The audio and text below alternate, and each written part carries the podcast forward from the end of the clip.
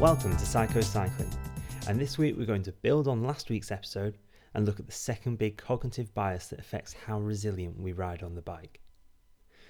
Now, when it comes to cycling, you may have heard some people say things like, there are no prizes for second place, suggesting that there's only one real winner and everybody else, well, just losers. It's almost as if being the second best in the world or a race is nothing to be proud of, when realistically, second place might have only missed by couple of millimeters, less than a second often. Similarly, some riders you might know come back from a race who've had a great finish and say, Yeah, just a terrible race, terrible rubbish. Now, we call this thinking black and white thinking because we tend to see only one extreme or the other. And with this thinking, we're either right or wrong, good or bad. There's no in between, no shades of grey, no middle ground. And if you use this kind of thinking consistently, how do you think you'd start to feel? When we judge ourselves, others, or a situation based on these extremes without seeing the shades of grey in between, it can be really easy to feel negative emotions such as disappointment, frustration, and ultimately this will reduce our mental resiliency. Because if we feel that things are going terribly, then our motivation drops and it's unlikely that we're going to be able to dig deep and catch the peloton again or overcome other obstacles. And the unfortunate thing is is that we all use black and white thinking every single day. No matter what sport we're competing, no matter what level of competition, you, me, Olympic medalists, coaches, everyone falls for it.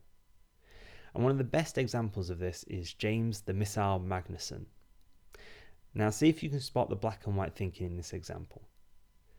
At London 2012 Olympics, James was one of Australia's best medal hopes in the pool. His training had been focused on winning gold in the 100 metres and 4x100 metre relay.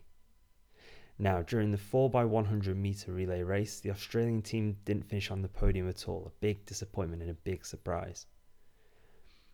The 100 metre race was his final chance, and he finished second by one hundredth of a second. After the race, he said, a lot was riding on my results here, and to have missed out twice is pretty shattering. And fellow swimmers added, he said if he didn't go home with two golds, he wasn't going to be happy. So, where was the black and white thinking in that? Well, the final quote sums it up really well. If he didn't get two golds, then the Olympics was going to be seen as a failure for him. And even though he got silver, meaning he's the second best swimmer over 100 metres in the entire world, and only missed out on first and that gold medal by one hundredth of a second, he viewed the whole thing as a failure. There's no grey area, it's either success or failure. And on this occasion, he viewed it as a failure. And black and white thinking can affect us during our racing. So during a ride, we can think, God, if I don't hold on up this climb, then the race is over. And this is black and white thinking. We're essentially saying, if I don't manage this, then it's going to mean failure. Nothing's going to go right. It's going to be over. No in betweens, no partial success, just black and white failure. And this thought will prevent us from finding our resiliency to fight back into the peloton. When I went to UCI World Cup races last year, we could see this happen to other riders in the peloton as we drove past. We could hear riders from other teams saying, Yeah, that's over. And the likeliest time for black and white thinking is actually post race, when we look back at what happened. If we had a great race, then all good. But unfortunately, cycling is unpredictable, and with lots of competition, it means we can't always win.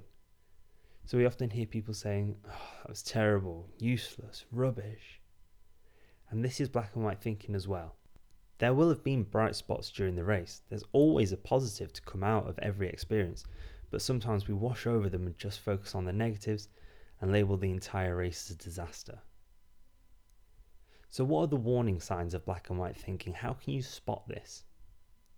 Well, the first warning sign is if you feel intense negative emotion. Chances are, if you're in that situation, it's going to be similar to that second example, thinking that race was rubbish, what a disaster.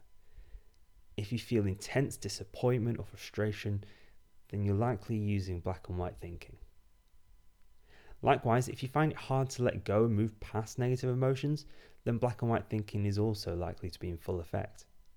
So watch out for these signs next time you're riding or cooling down post race.